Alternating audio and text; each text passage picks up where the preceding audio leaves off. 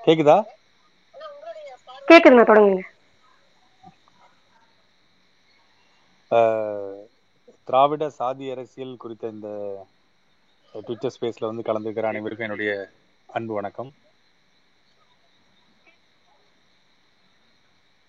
கேட்கலையா அண்ணா கேக்குது நல்லா கேக்குதுண்ணா கேக்குதுடா தம்பி கேக்குது பேசு. சரி சரி சரி. ம். மரியாதைக்குரிய சகோதரர் துருவன் அவர்களும் தம்பி இடுமோனம் கார்த்தி அவர்களும் பேசுறதை நான் முழுமையா கேட்டேன். ரெண்டு பேருமே வந்து திராவிட சாதி அரசுடைய ஒரு முழுமையான முகத்தை வந்து பேசிட்டாங்க. இந்த கடந்த ரெண்டு நாட்களாக நான் முழுக்க இந்த ட்விட்டர் சமூக வலைதளங்களில் பார்க்குற போது அன் சீமான் அவர்களுக்கு சொன்ன அந்த கருத்தை வந்து கடுமையாக அந்த பதினோரு நொடிகளை வந்து பரப்பினாங்க. அதில் நான் வந்து ச- கௌரவ ப- அந்த ஆணவ படுகொலை அந்த கௌரவ படுகொலை இதை வந்து குடியை பெருமை என்று நான் சொல்லுவேன் அப்படின்னு சொல்லியிருந்தாரு. ஒரு தூய தமிழ்ல வந்து அதை மாத்து ஒரு சொல்றோம் அப்படிங்கிறது நம்ம வந்து லெமன் சாதம் ரெடி அப்படிங்கறத வந்து நம்ம வந்து தூய தமிழுக்கு மாத்துங்கிற மாதிரி அது ஒரு கொலையை நம்ம ஆதரிக்கல.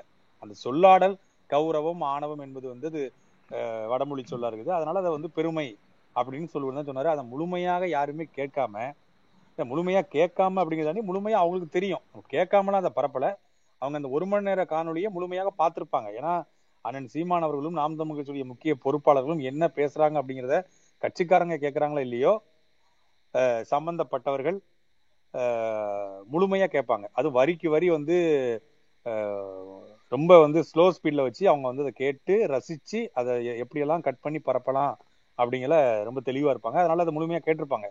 அவங்களுக்கு இதை பரப்புறதுக்கு ஒரு வாய்ப்பு ஒரு ஒரு ஒரு நம்மளை விமர்சிக்கிறதுக்கு நம்மளை அவதூறு செய்வதற்கு இல்ல மக்கள்கிட்ட வந்து நம்மளை அந்நியப்படுத்துறதுக்கு இது ஒரு வாய்ப்பா பயன்படுத்துறதுக்கு தான். இப்போ இவர் வந்து ஏற்கனவே வந்து சாதியவாதி இவர் வந்து ஆர்எஸ்எஸ் ஆதரிக்கக்கூடியவர் இவங்க பிஜேபியோட பி டீம் அப்படின்னு சொல்லிட்டு இருக்காங்க. அதுக்கு வலு சேர்க்கிற மாதிரியான ஒரு பாயிண்டை எடுத்து வச்சு பாத்தீங்களா ஆணவ படுகொலையை ஆதரிக்கிறாரு அப்படின்னு சொல்றாங்க. இப்ப நான் என்ன கேக்குறேன்னா சீமானந்தன் வந்து சாதி அரசியல் ஆதரிக்கிறாரு சாதி பெருமையை பேசுறாரு அப்படின்னு சொல்றாங்க. ஐம்பது ஆண்டு கால திராவிட அரசியல்.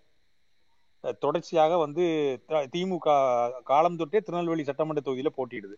எனக்கு விவரம் தெரிஞ்சு இல்ல இது அரசியல் தெரிஞ்ச காலம் தொட்டு திருநெல்வேலி தொகுதியில மறவர் சமூகத்தை தவிர வேற யாரையுமே வேட்பாளராக திமுக அதிமுக நிப்பாட்டல.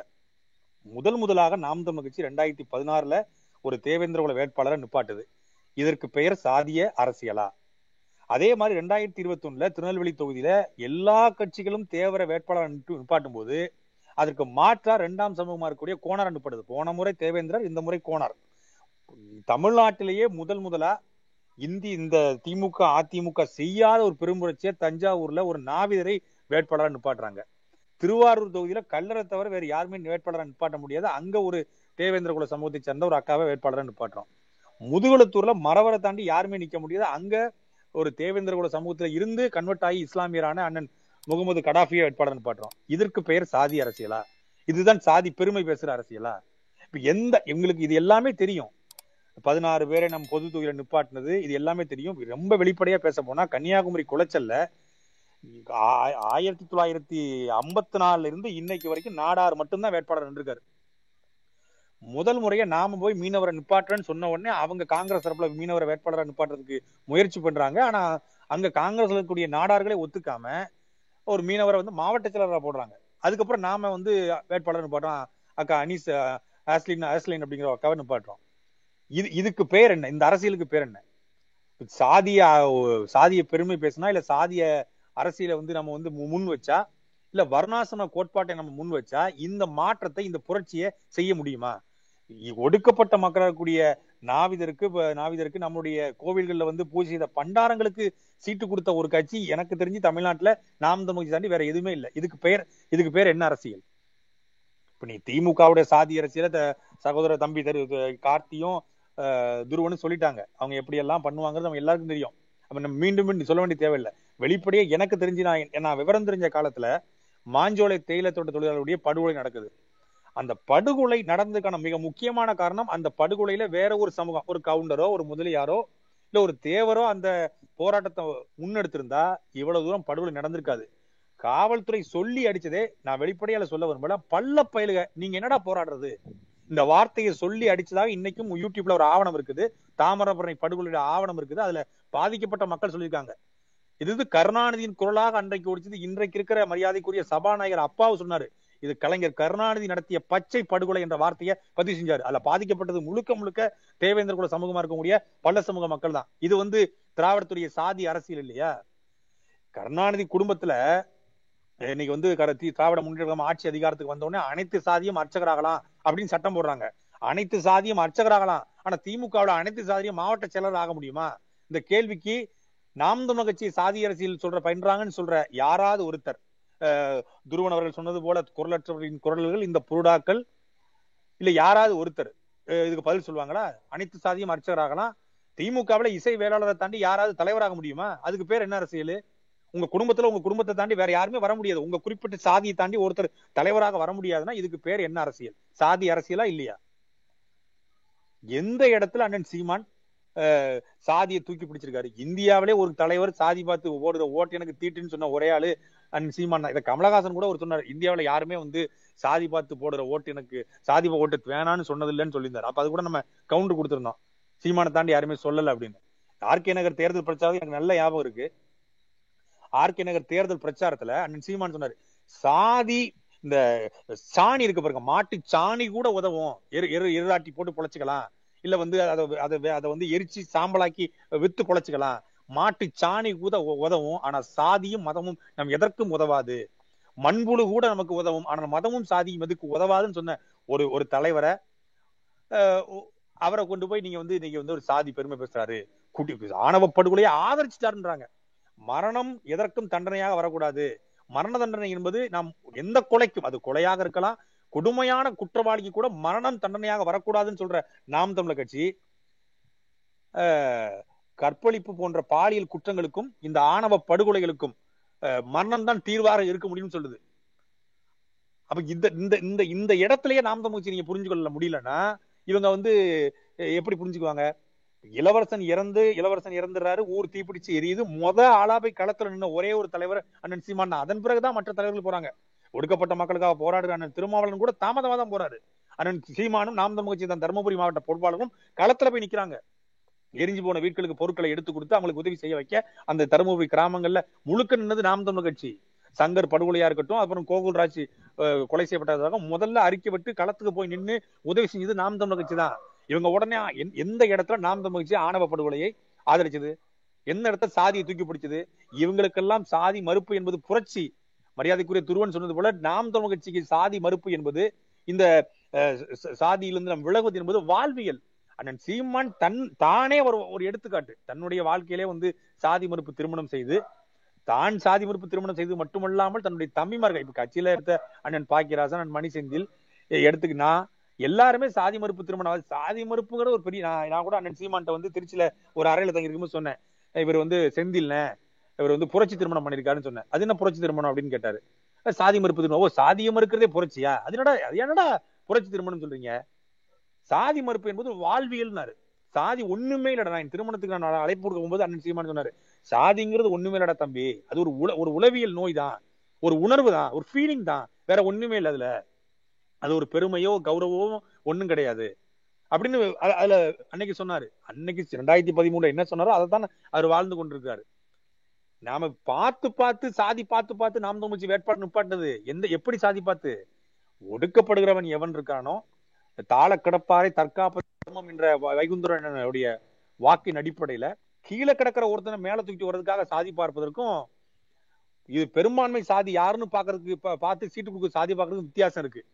இப்ப இடஒதுக்கீட்டுல கோட்டா அடிப்படையில ஒரு ஒடுக்கப்பட்ட சமூகத்துக்கும் பிற்பட்ட சமூகத்துக்கும் சீட்டு கொடுக்குற இடம் இடம் கொடுக்கணும். அவங்களுக்கு சமூக நீதி கிடைக்கணும். அப்ப அதுக்கு சாதி பார்க்கறதுக்கு எப்படி இடஒதுக்கீடு தேவைப்படுகிறதோ அந்த அடிப்படையில தான் தேர்தல் காலத்துல நாம் தமிழ் சாதி பார்த்தது. அப்ப இந்த இடத்துல கல்லறை நிப்பாட்டுறாங்க. கல்லறை திமுக அதிமுக நிப்பாட்டுது. அப்ப அதுக்கு மாற்று சமூகமாக புறக்கணிக்கப்பட்ட சமூகமாக இரண்டாம் சமூகமாக மூன்றாம் சமூகமாக யார் இருக்காங்களோ அவங்கள மேல தூக்குறதுக்கு நாம் தமிழ்ச்சி சாதி பார்ப்பது எப்படி அது சாதி அரசியலாக இருக்க முடியும்? இந்த கேள்விதான் நம்ம திருப்பி திருப்பி நமக்கு இனிமேல் வந்து இந்த திராவிடத்துடைய சாதி அரசியல் தயவு செய்து தலைப்பே வைக்காதீங்க. திராவிடத்துடைய சாதி அரசியல் எல்லாருக்குமே தெரியும். அது உலகம் முழுக்க தெரியும். அது ஆர் எஸ் பாரதி வெளிப்படையா சொல்லிட்டாரு. சகோதரர் துருவன் சொன்னது போல வெளிப்படையா சொன்னாரு. மகாராஷ்டிராவில் வந்து இது வரைக்கும் இந்த மத்திய பிரதேசல இது வரைக்கும் வந்து உயர்நீதிமன்றத்தில் ஒரு தலித்து கூட வந்து ஒரு நீதிபதியா வந்ததில்லை. ஆனா வந்து இங்க வரதராஜன் தொடங்கி பல பேர் வந்திருக்காங்கன்னா அது திராவிட இயக்கம் போட்ட பிச்சைனாரு அதுக்கு மறுப்பு சொல்றேன்னு சொல்லி ஆர்எஸ் பாரி சொன்னாரு பாருங்க. அதுதான் உச்சபட்ச கொடுமை. என்னுடைய ஓட்டுநர் கூட அர்ஜுன் அர்ஜுன் அது அர்ஜுன் அர்ஜுன்ஸ் என்னுடைய ஓட்டுநர் கூட வந்து ஒரு எஸ்சி தான். என் வீட்டுல வேலை பார்க்கறது கூட எஸ்சி தான். என்னோட உதவியாளர் கூட எஸ்சி தான். அப்ப நீ எப்படி நீ வேலைக்கு வைக்கும் போது நல்லா ஓட்டுவார்னு பார்த்து வண்டிக்கு ஆள் எடுப்பீங்களா? இல்ல ஒரு எஸ்சின்னு பார்த்து ஆள் எடுப்பீங்களா? அப்படின்னு பல பேர் கேட்டாங்க. அப்ப இவங்க இவங்க இவங்களுடைய இவங்களுடைய அரசியலே அதுதான். கரண் கலைஞர் கருணாநிதி அவர் வந்து அருந்ததியருடைய இடஒதுக்கீடு பிரச்சனை வருகிற போது சொன்னாரு நான் அப்படிலாம் கிடையாது. நான் அருந்ததியர்களுக்கு எப்பவுமே நான் உதவி செஞ்சிருக்கேன். என்னை தூய்மைப்படுத்துவர் கூட எனக்கு உதவியாளர் கூட ஒரு ஒரு அருந்ததியர் தான். இவங்க இவங்களுடைய அதிகபட்சமான அரசியலே சமூக நீதியே இதுதான். என்னுடைய உதவியாளரை நான் ஒருத்தனை வச்சுப்பேன். அவன் இந்த சாதியை சார்ந்தவன். அதனால நான் வந்து சமூக நீதி தலைவர் அப்படின்னு இவங்க காட்டுவாங்க. அப்ப அதை நம்ம திருப்பி திருப்பி அவங்களுக்கு யாவப்படுத்த வேண்டிய அவசியம் இல்லை. அவங்களுடைய அரசியல் அதுதான். நம்ம ஊ ஒரு திருநெல்வேலில இருந்து நான் வந்திருக்கேன்னு சொன்னா ஓ திருநெல்வேலியா? நீங்க எந்த ஊரு? ஓ சுரண்டையா? சுரண்டை பக்கத்துல எந்த ஊருன்னு கேட்பாங்க. எந்த ஊருன்னு தான் கேட்பாங்க. ஆனா நான் ஓசூர்ல இருந்து வந்திருக்கேன்னு சொன்னேன் கவுடாவா ஓ பொஞ்சிசிரா நீரு அப்படின்னு கேட்கிற ஒரு தலைவர்கிட்ட நம்ம போயிட்டு அவங்க சாதி அரசியல் பண்ணணும்னு நம்ம எப்படி சொல்ல முடியும்? அவங்க அப்பட்டமா பண்ணிக்கிட்டு இருக்காங்க. திருச்சியில வந்து ரெட்டியார் நலசங்க திருச்சியில இருக்கக்கூடிய ரெட்டியார்கள் வீடுகள்ல கே. நேரு புகைப்படம் இல்லாத வீடே கிடையாது. கே. நேரு படம் போட்ட காலண்டர் இல்ல வீடாதே வீடே கிடையாது. அருப்புக்கோட்டை திருச்சுழி பகுதிகளில் கே. கே. எஸ். எஸ். ஆருடைய காலண்டர் இல்லாத வீடே கிடையாது ரெட்டியார் வீடுகள்ல நாயக்கர் வீடுகள்ல. இங்க அது திராவிட அரசியல் பேசும்போது அதிமுக பேசலாம். கடம்பூர் இங்க கோயில்பட்டி பகுதிகளில் கடம்பூராஜர் போட்டோ போட்ட வீடு எல்லா நாயக்கர் வீட்லயும் கிடக்கும். இதுதான் இது அப்பட்டமான சாதி அரசியல். இது உலகத்துக்கே தெரியும் எல்லாருக்கும் தெரியும். இதை நாம திருப்பி வெளிச்சம் போட்டு காக்க வேண்டிய அவசியம் இல்லை. நாம என்ன செய்யறோம் நாம் தமிழ் மகிழ்ச்சி இந்த சாதியை இந்த மதத்தை எப்படி கையாளுது? இதை எப்படி வந்து கொண்டு போய் சேர்க்குது? நான்லாம் வெளிப்படையா சொல்லணும்னா திருநெல்வேலி மாவட்டத்துல மஞ்ச சகப்பு கயிறை கட்டிக்கிட்டு மஞ்ச சகப்பு பொட்டு வச்சுக்கிட்டு தேவர் ஜெயந்திக்கு வந்து குருபூசைக்கு போய்கிட்டு ஒரு சாதிய வெறியோடு தெரிஞ்ச பையதான் நான்லாம்.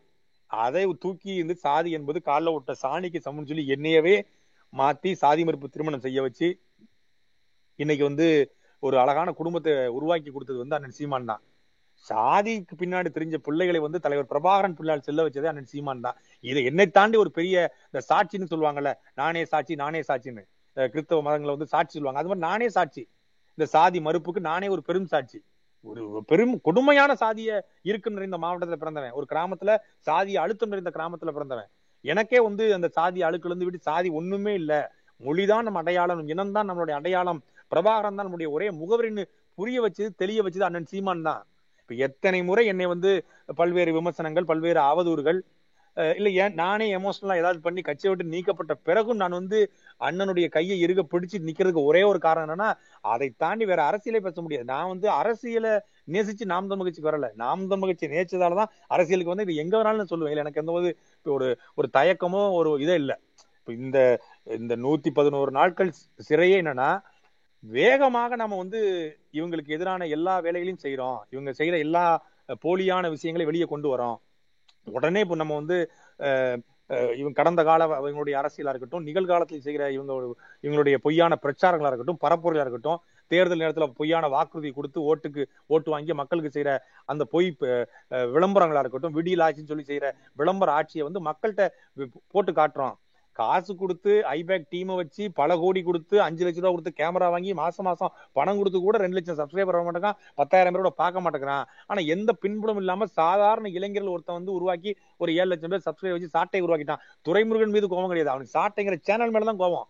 அதனால தூக்கி தூக்கி நீ உள்ள வைக்கிறது காரணமே அதுல போட்டு அடிக்கிறதுனாலதான் இதை தொடர்ச்சியா பண்ணுவோம் ஏன்னா எனக்கு லட்சக்கணக்கான உறவுகளும் உங்களை போன்ற அண்ணன் தம்பிகள் தங்கச்சி அனீஸ் போல தங்கச்சிகள் இருக்கிற வரைக்கும் இதை பத்தி நான் கவலையே விட போறது இல்லை இந்த எனக்கு உள்ள இருக்கும்போது இருந்த ஒரே ஒரு கவலை என் பிள்ளைகளுடைய முகம்தான்.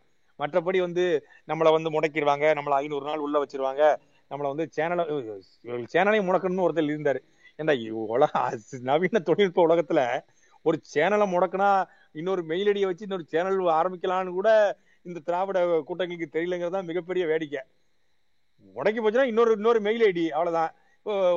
அது இதுல பூ பூ இது இல்லைன்னா இன்னொன்னு. அவ்வளவுதான் முடிஞ்சு போச்சு. இவங்க இவங்களுடைய அதிகபட்ச அரசியல் என்பது நம்மளை மிரட்டி பாக்குறது இல்ல விலை பேசி பாக்குறது இல்ல வந்து அடக்குமுறை ஒடுக்குமுறை வச்சு சிறைப்படுத்துறது. இதைத்தான் செய்வாங்க. வேற ஒண்ணும் நம்மளால அவங்களால செய்ய முடியாது. மரியாதைக்குரிய மணியரசனாயுடைய மகன் ஆசன் செந்தமிழ் வந்து எனக்கு கடைசியா ஒரு தத்துவம் சொன்னாரு.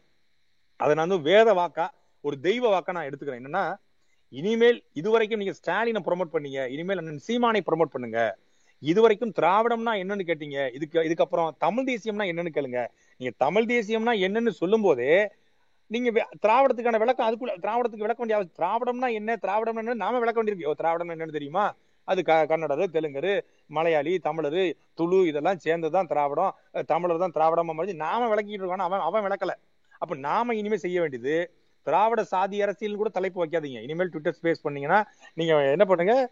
நாம் தமிழர் கட்சி எப்படி த- நாம் தமிழர் கட்சியுடைய தமிழர் அரசியல் அப்படின்னு நாம வச்சுட்டு அதுக்குள்ள நாம பேசுவோம். நம்மளுடைய பெருமைகளை பேசுவோம். நம்முடைய வரலாறை பேசுவோம். நம்முடைய பண்பாட்டை பேசுவோம். நம்மளுடைய செயல்பாட்டு வரைவை பேசுவோம். நான் ரொம்ப எளிமையை எளிமைப்படுத்தி சொல்ல விரும்புறது இந்த இந்த அக்டோபர் மாதம் இந்த நவம்பர் மாதம் வந்து கடுமையான மழை வந்துச்சு. இப்போ நாம் தமக்கட்சி இருந்தா இந்த மழையை எப்படி அணுகிருக்கும் இதைத்தான் நம்ம செய்ய வேண்டிய வேலையா நான் வேலை திட்டமா நான் பாக்குறேன். இனிமேல் இவனுங்களை விமர்சனம் பண்ணி நமக்கு ஒண்ணுமே ஆக போறது இல்லை ஏன்னா இந்த விமர்சனத்தை அவன் காதுல கேட்டுக்கவே மாட்டான். திருப்பி நாளைக்கு காலைல உட்காந்து ஒப்பாரி வைப்பான். சாட்டை துறைமுருகன் பிஎம்டபிள்யூ கார் வாங்கினது எப்படின்னு வைப்பான் ஜீவா டானி கதறிக்கிட்டு இருக்காரு. ஜீவா டானி கார்ல உட்காந்து ஒரே ஒரு செல்ஃபி எடுத்தேன். நான் கார் வாங்கிட்டேங்கிறான் சரி நான் தான் சொல்லிட்டேன். ஒரு ஒரு பேட்டியில் கூட சொல்லியிருக்கேன். ஜெயிலுக்கு போயிட்டு வந்தோன்னா நான் சீமான்ட்ட கேட்டேன் என்ன நீங்க ஆயிரம் கோடி ரூபாய் சொத்து வச்சிருக்கீங்களா? எனக்கு கொஞ்சம் பணம் கொடுங்கன்னு கேட்டேன். அவர் ஒரு பத்து கோடி போட்டு விட்டார். அதுல ஒரு கார் வாங்கியிருக்கேன்னு சொல்லியிருக்கேன். அது பேட்டியில ஒரு முக்கியமான பேட்டியில சொல்லியிருக்கேன். பார்த்துட்டு நாலு பேர் கதறி சாவறான்னா அதை விட நமக்கு வேற என்ன இன்பம் இருக்கு? அதுவும் திமுக காரன் நாலு பேர் கதறானா அதை விட இன்பம் நமக்கு என்ன இருக்கு? அதனால சொல்லி விட்டுருக்கேன். பன்னெண்டு சொல்லிட்டேன். ஒரு பத்து கோடி ரூபாய் பணம் கொடுங்கண்ணே. இனிமேல் இன்னும் நான் முடி முடிவு பண்ணிட்டேன். ரெண்டாயிரத்தி இருபத்தாறு சட்டமன்ற தேர்தலுக்கு வேட்பாளராக நிக்கணும்னு முடிவு பண்ணிட்டேன். அன்னைக்கு ஜாக்வார் காரரை தான் போயிட்டு தேர்தல் பிரச்சாரம் பண்ணணும். இவங்க எரிஞ்சு சாகணும். அதுதான் அதுதான் நாம இவங்களுக்கு கொடுக்குற மிகப்பெரிய பதிலடியா இருக்கணும். நம்ம நம்ம என்ன நினைக்கிறாங்கன்னு தெரியலையே. இவங்க வந்து ஏதோ பழைய அம்பாஸ்டர் கார்லயும் கட்ட வண்டியிலயும் மாட்டு வண்டியிலயும் போயிட்டு பிரச்சாரம் பண்ணணும். இவனுங்க மட்டும் வந்து கம்மர் கார்லயும் ஆடி கார்லயும் போகணும். தேர் அபிடவிட்ல வந்து பாத்தீங்கன்னா காரே இருக்காது. ஆனா மகனுக்கு கம்மர் கார் இருக்கும் நெஞ்சுக்கு நீதி முகத்துக்கு நீதி மூக்குக்கு நீதின்னு சொல்லி படங்கள் எடுப்பாங்க. அதுக்கு எங்க இருந்து பணம் வருதுன்னு இவங்களுக்கு தெரியாது. இப்ப நான் ஒரு லட்சத்தி ஐயாயிரம் ரூபாய் எம்எல்ஏ சம்பளத்தை வாங்கி இவங்க படம் எடுக்கிறாங்களா? அதெல்லாம் நாம கேட்டா என்ன வருது? ஊட்டியில ஊட்டில எஸ்டேட் இருக்கு கொடைக்கானல் எஸ்டேட் இருக்கு. பத்திரம் தான் காணாம போச்சு. எங்க அண்ணன் பாக்கி அண்ணன் கூட சொன்னாரு. ஊட்டியில ஊட்டில எஸ்டேட் இருக்கு அரணையூர்ல எஸ்டேட் இருக்கு கொடைக்கானல் எஸ்டேட் இருக்கு. எல்லாம் இருக்குடா. பத்திரத்தை கொடு. பத்திரத்தை கொடு பட்டாவை கொடு சிட்டாவை கொடு நாங்க போய் பார்த்து இடத்த எடுத்துக்கிறோம். எந்த அளவுக்கு வன்மமா இருக்கான் பாருங்க. ஒரு செல்ஃபி எடுத்து போட்டதுக்கு பாத்தீங்களா? அண்ணனுக்கு இஷ்யூஸ் தம்பிக்கு பிஎம்டபிள்யூ அப்படிங்கிறாங்க. நாங்க பிஎம்டபிள்யூ வாங்குவோம். எங்க அண்ணன் சுரேஷ் காமாஜியோட படம் மாநாடு வந்து இப்போ எண்பது கோடி தாண்டி போயிட்டு இருக்கு. அண்ணன் சேர வாங்கி நாங்க வார வாங்குவோம். என்னடா பண்ணுவீங்க நீங்க? என்ன பண்ண முடியும்? அப்ப நம்மள நம்மளுடைய அரசியல் வெல்லுது. நான் வெளிப்படையா சொல்ல போனா நான் உள்ள வெளியிருந்து இருந்து பார்த்ததை விட உள்ள நான் போனதில்லை. சிறையை பத்தி நீங்க உங்களுக்கு எல்லாம் எப்படி தெரிஞ்சுக்கிறது தெரியல. அதாவது மணிசெந்தில் போன்ற மாபெரும் வழக்கறிஞர்களுக்கு சிறை வாழ்க்கை வந்து தெரிஞ்சிருக்கும். மற்றவங்களுக்கு தெரிஞ்சிருக்க வாய்ப்பு இல்ல. அஹ் சிறைக்குள்ள வந்து ஒரு முப்பது வயதுக்கு குறைவான எல்லா காவலர்களும் நாம் தமிழ் கட்சி. இது சத்தியமான நான் சொல்றேன். சிறைக்குள்ள இருக்கிற முப்பது வயதுக்கு குறைவான அத்தனை காவலர்களும் வாக்கு செலுத்தியது நாம் தமிழ் கட்சிக்கு. அத்தனை பேரும் நாம் தமிழ் கட்சியுடைய மிகப்பெரிய ஒரு ஃபாலோவர்ஸா இருக்காங்க. அவ்வளவு பேரும். எல்லாரும் யாருமே வந்து துரைமுருகன் சாரு அப்படிலாம் கொடுத்துல எல்லாரும் அண்ணன் அண்ணன் அண்ணன் தான் கூட்டாங்க அந்த அளவுக்கு நம்ம மேல வந்து பெரிய பாசம் வச்சிருக்காங்க. அண்ணன் அண்ணனை கேட்டதா சொல்லுங்கண்ணே அண்ணனை கேட்டதா சொல்லுங்கண்ணே. எப்படியா நம்ம ஆட்சி வந்துடணும்னே நம்ம ஆட்சி வந்துடணும்னே அந்த அளவுக்கு வந்து அது மாதிரி எனக்கு வாய்தா வாய்தாவுக்கு கூட்டு போன அந்த ஏஆர் போலீஸ் அவங்களும் முழுக்கும் அதுல வந்து இந்த இளைஞர்களா இருக்கக்கூடிய அத்தனை பேரும் நம்மளா இருக்காங்க. ஒரு இன்ஸ்பெக்டர் எஸ்ஐ ரேஞ்சில் இருக்கவங்க தான் வந்து நம்ம மாற்று கருத்தவங்க மேல நம்ம இருக்கு வெளிப்படுத்த முடியாம இருக்காங்க. மற்ற எல்லாருமே நம்ம ஆட்களாக மாறிட்டாங்க. அதுவும் இந்த சட்டமன்ற தேர்தலுக்கு பிறகு நிறைய பேர் மாறி இருக்காங்க நீங்க எழுதி வச்சுக்கோங்க ரெண்டாயிரத்தி இருபத்தி ஆறு சட்டமன்ற தேர்தலில் ஒரு மாபெரும் புரட்சியை நாம செய்வோம். அதுக்கு வந்து வேலை செய்வோம். இனி இந்த திராவிட சாதி அரசியல் திராவிடத்துடைய மத அரசியல் வெளிப்படையா தெரியுது. ஆட்சிக்கு வந்த உடனே வந்து ஈசா ஜத்குரு ஜக்கி வாசுதேவன் நாங்கள் வந்து ஐயோ, இயேசுநாதரை சிலுவையில் அடித்தது போல அடை அரைப்போம்னாங்க இன்னைக்கு வந்து கா- அங்க காடே இல்லைங்க. அங்க யானையெல்லாம் வந்து பூரா வந்து டிரான்ஸ்பர் ஆகி போயிருச்சுட்டாங்க அந்த வெள்ளியங்கிரி மலையில உள்ள யானைலாம் டிரான்ஸ்பர் ஆகி முதுமலைக்கு போயிருச்சு. அது இப்ப இல்ல. அது போன ஆட்சியில் தான் யானை இருந்துச்சு. இப்ப யானையும் இல்ல. இன்னும் கொஞ்ச நாள் பாருங்க அது வெள்ளியங்கிரி மலையே இல்லைன்றவாங்க. அதுதான் இவங்களுடைய அரசியலக்கம் நாம செய்யறத சொல்லுவோம். இந்த இந்த மலையை நாம எப்படி அணுகுவோம்? அடுத்து வருகிற இப்ப ஒரு பேரிடர் வந்தா நம்ம எப்படி அணுகுவோம்? ஒரு பிரச்சனை நம்ம எப்படி அணுகுவோம்? அப்படிங்கிறத மக்கள்கிட்ட கொண்டு போய் சேர்ப்போம். இவங்க போய் தான் பேசுவாங்க. மணிகண்டனை அடிச்சு கொன்னாலும் இவர்கள் வந்து வெளியே வர்றது வந்து அவன் விஷம் குடிச்சு செத்து போயிட்டான்னு வருவாங்க. நல்லா இருந்த ஒரு இளைஞன் ஒரு காவல்துறை தேர்வுக்கு தயாரான இளைஞன் பயிற்சி பெற்ற இளைஞன் எப்படி வந்து ஒரு காவலர் விசாரணைக்கு பிறகு விஷம் குடிச்சு செத்தான் அப்படின்னு நம்ம கேட்டோம்னா நம்ம மேல அவதூறு வழக்க போடுவாங்க. இதையெல்லாம் எதிர்கொண்டு நம்மளுடைய பெருமைகளை நாம் தமிழ் தத்துவங்களை நேர்மறையாக நீ மக்கள்கிட்ட எடுத்துட்டு போவோம். அது வந்து ரொம்ப கொஞ்சம் பொறுமையா நம்ம எடுத்துட்டு போவோம். இந்த இந்த திராவிட சாதி அரசியலுடைய போலி முகத்தில எல்லாம் கிழிஞ்சி அங்கங்க தொங்கிக்கிட்டு இருக்கு. நமக்கு அடி ஆரம்பத்த கடைதான் அனைத்து சாதியும் அர்ச்சகர் ஆகலாம் திமுகவுல அனைத்து சாதியும் மாவட்ட செயலராக ஆக முடியுமா? திமுகவுல அனைத்து சாதியும் ஒன்றிய செயலராக மாற முடியுமா? இந்த கேள்விக்கு திமுகவில் திமுகவுல உண்மையின் நேர்மையுமாக பெரியார் வழிவந்த அண்ணா வழிவந்த சமூக நீதியை போற்றக்கூடிய யாராவது ஒருத்தர் தான் பதில் சொல்லட்டும். நாம வந்து ஐயா மணியரசன் அவர்கள் மரியாதைக்குரிய மணியரசன் அவர்கள் வந்து தமிழ் இந்துன்னு சொன்னதுக்கு வானத்துக்கும் பூமிக்கும் குதிச்சு ஒரு நூறு வீடியோ போட்ட இந்த யூடியூப் யூடியூபர்கள்லாம் இன்னைக்கு வந்து இந்தி இந்தியா என்பது இந்து நாடு. அது இந்துத்துவ நாடு இல்ல இந்து நாடு. நான் இந்து என்பதில் பெருமை கொள்றேன்னு சொல்லி உத்தரப்பிரதேசல ஓட்டு வாங்கறதுக்காக பேசுகிற ராகுல் காந்தியுடைய கருத்துக்கு ஒரு மறு கருத்து கூட சொல்ல முடியும் என்றால் இவருடைய வாயெல்லாம் அழுகித்தான் போகும். கண்ணைக்கு சாபம் விடுற மாதிரி நம்ம சாபம் விடுவோம். அந்த வாயெல்லாம் அழுகி போகும்.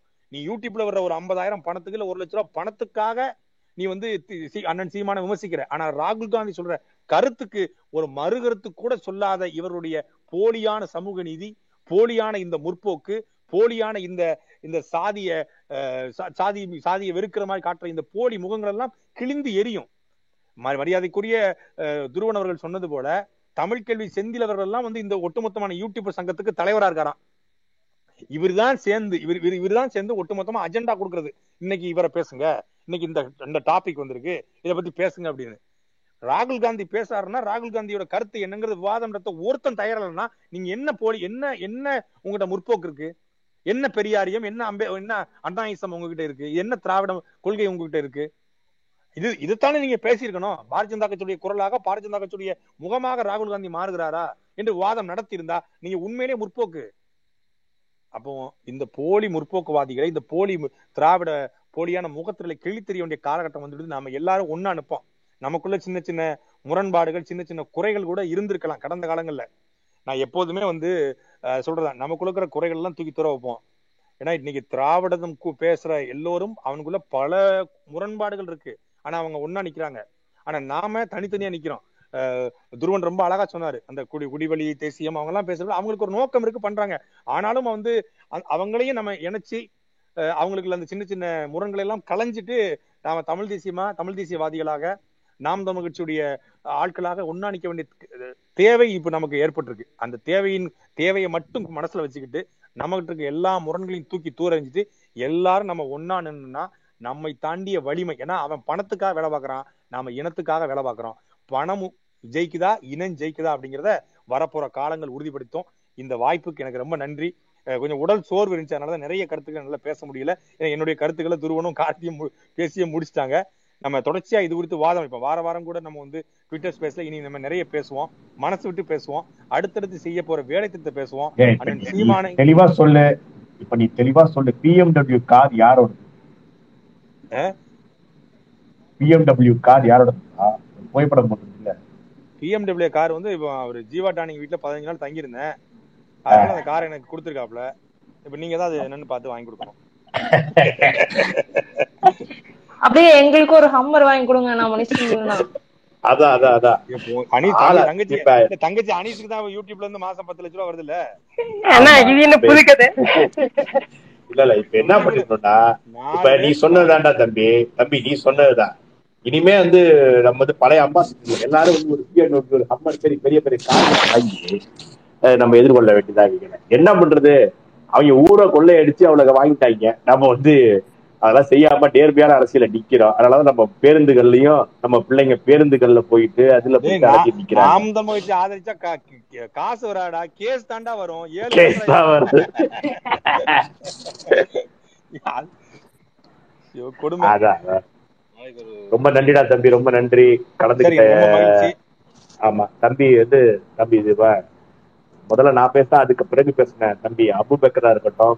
தம்பி இடுமோன கார்த்தியா இருக்கட்டும் அதுக்கப்புறம் பேசிய துருவனா இருக்கட்டும் இறுதியா பேசிய தம்பி துரைமுருகனா இருக்கட்டும் எல்லாரும் வந்து இந்த திராவிட சாதி அரசியலின் பல்வேறு முகங்களை பற்றி ஒரு தெல்ல தெளிவான வரையறைப்படுத்தியிருக்கிறாங்க சாதியை என்ற சாதி என்பதை எவ்வாறாக திராவிடம் காலம் காலமாக காத்து கொண்டு வருகிறது அஹ் அதை அதை போற்றி பாதுகாக்கிற வடிவமாக திராவிடம் எவ்வாறு இருக்கிறது என்பதை ஆதாரபூர்வமாக வரலாற்று ரீதியாக தம்பிகள் எடுத்து உரைச்சிருக்கிறாங்க. இது போன்ற ஆரோக்கியமான விவாதங்கள் அஹ் நம்ம வந்து அடிக்கடி நம்ம நிகழ்த்துறோம்.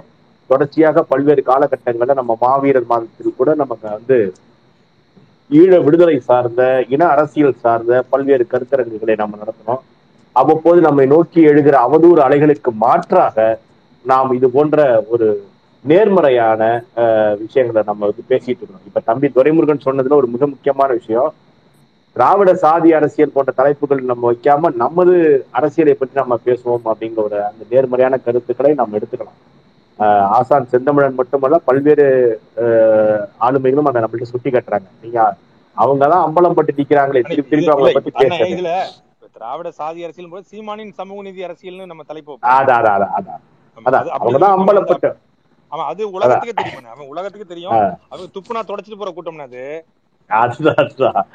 அதனால- அவங்க ரொம்ப ரொம்ப துப்புனாலும் அவங்க தொடச்சிட்டு காலையில பாத்தீங்கன்னா ஃப்ரெஷ்ஷா வாங்க வாங்க திமுக நாம் தமிழ் இல்ல நமக்கு அந்த எச்சில் வீணை தவிர வேற ஒண்ணும் இல்ல தம்பி. அதுல நமக்கு ஒண்ணுமே இல்ல. அதனால அதை விட்டுலாம் அண்ணா நேத்து அடிக்க அடிக்கிறேன்னு சொன்னீங்க அடிக்கவே இல்ல அப்படிங்கிற மாதிரி. அதனால நாம இனிமே நம்மளுடைய தத்துவங்களை நம்மளுடைய கருத்துக்களை மக்கள்கிட்ட பரப்போம் ஆமா தொடர்ச்சியா நம்ம நேர்முறையின் நேர்மறை வழியாட்டி நம்ம வந்து கருத்துக்களை பரப்புவோம். வரலாற்றை நாம் வாசிப்போம். மீண்டும் மீண்டும் வந்து நமக்கு வந்து அஹ், சமகால வரலாறு மட்டும் இல்ல திராவிடம் என்பது அறுபது ஆண்டுகளாக இந்த நிலத்தில அது செய்திருக்கிற பிழைகளை நாம் வரலாற்று ரீதியாக ஆய்வு செய்து அதை ஒவ்வொரு அரங்கத்திலும் நாம் எடுத்து வைப்போம். இப்ப என் தங்கச்சி அனிசா இருக்கட்டும் என் என் தம்பி அபுவா இருக்கட்டும் தம்பி கார்த்தியா இருக்கட்டும் எல்லாரும் வந்து அடுத்தடுத்த படிநிலைகளுக்கு பெரும் பேச்சாளர்களாக வளர்வது என்பது ரொம்ப மனதிற்கு ரொம்ப நிறைவா இருக்கு.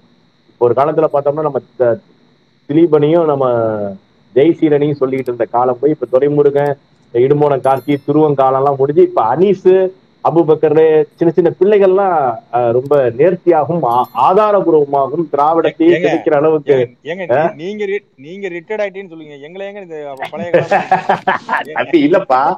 அடுத்த தலைமுறை வந்துட்டான் இப்ப நானே ரிட்டையர்டுனா எனக்கு பிறகு வந்த டிகே புடிஞ்சு போய் அதற்கு பிறகு இப்ப அடுத்த பிள்ளைகள் வந்துட்டாங்க. இப்ப வந்து ஒரு அறிவார்ந்த ஒரு கூட்டம் இங்க உருவாயிருக்கு.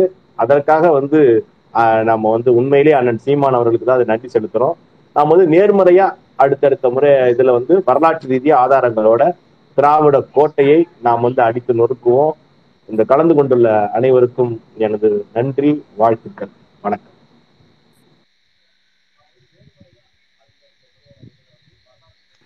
சுனந்தா முடிச்சிருப்பா ஆமா சரிங்கண்ணா. இரண்டரை மணி நேரமா வந்து ஒரு ஐநூறு பேருக்கு மேல இணைந்து இணைந்து இந்த கருத்தரங்கை மாபெரும் வெற்றியாக மாற்றியதுக்கு எல்லாருக்கும் நன்றி. இறுதியாக அஹ், நம்ம நம்முடன் இணைந்த சகோதரர் துரைமுருகன் அஹ், மிக அழகாக நேர்த்தியாக நம்ம அடுத்து செய்ய வேண்டிய செயல்களை சிறப்பாக சொன்னார். மாநில இளைஞர் பாசறை செயலாளர்கள் துருவன் மற்றும் ஆஹ், மாநில அஹ், மாணவர் பாசறை செயலாளர் தம்பி இடும்பாவனம் கார்த்தி இவங்க எல்லாருமே தரவுகளோட சரியான அஹ், அரசியலை நோக்கி நாம் எழு அஹ், எழுப்ப வேண்டிய அடுத்தடுத்த அடுத்தடுத்த திட்டங்களை இது என்னன்றது தெளிவா பேசிட்டாங்க. திராவிட சாதி அரசியல்னு தவறு அப்படின்னு சொல்றீங்க. ஆனா நம்ம அம்பலப்படுத்திட்டு அடுத்த தலைப்பு தலைப்பை வந்து நம்ம சமூக நீதி அரசியல் அப்படின்னு வச்சே இன்னும் ரெண்டு நாள்ல வந்து கருத்தரங்கம் வைப்போம். இதில் பங்கு கொண்டவங்க அஹ், உறுதியா அதுலயும் வந்து பேசுங்க. நம்ம எப்படி நம்மளோட வேட்பாளர்களோட அஹ், அஹ், இதை வந்து நம்ம நிறுத்தணும் வேட்பாளர்கள் தேர்வு எப்படி நடந்தது? இது எல்லாமே வந்து நம்ம தெளிவாக வந்து அதுல வந்து பேசுவோம். மிக்க நன்றி. இணைந்திருந்த அனைவருக்கும் நன்றி. அஹ், அடுத்த கருத்தரங்கள் சந்திப்போம். அஹ், சகோதரர் கடைசியா வந்து நீங்க எல்லாருக்கும் வந்து ஒரு ஒரு காரணம் சொன்னீங்க. சரி நம்ம கன்னியாகுமரியில இருந்து ஒரு ட்ரெயினை வேணா வாங்கி விட்டுறலாமா அப்படின்னு சொல்லிட்டு யோசிக்கிறோம். அடுத்ததா வந்து அண்ணனுக்கு வந்து அத ஒரு ரெக்வஸ்டா கொடுத்துடலாம். ஏன்னா வந்து ரொம்ப தூரம் கார்ல எல்லாரும் அணைய முடியாது இல்லையா? அடி கனிம வள கொள்ளைக்காக நம்ம அதான் நேரடியா போக வேண்டியதா இருக்கு. அதனால சென்னையில இருந்து ஒரு ட்ரெயினை வந்து வாங்கி விட்டுறலாமா இல்ல இல்ல அப்படின்ற- இவ்வளவு ம். நீங்க ஐடி விங்ல இருந்துகிட்டு இந்த ட்ரெயின் எல்லாம் பேசுங்க பிளைட் அந்த மாதிரி ஹெலிகாப்டர் அந்த மாதிரி பேசுங்க. அந்த அளவுக்கு போங்க. இந்த ஹெலிகாப்டர்ல தாங்க பிரச்சனையாவது இல்லைங்க அதுக்கும் பேசக்கூடாதுன்றாங்கல்ல.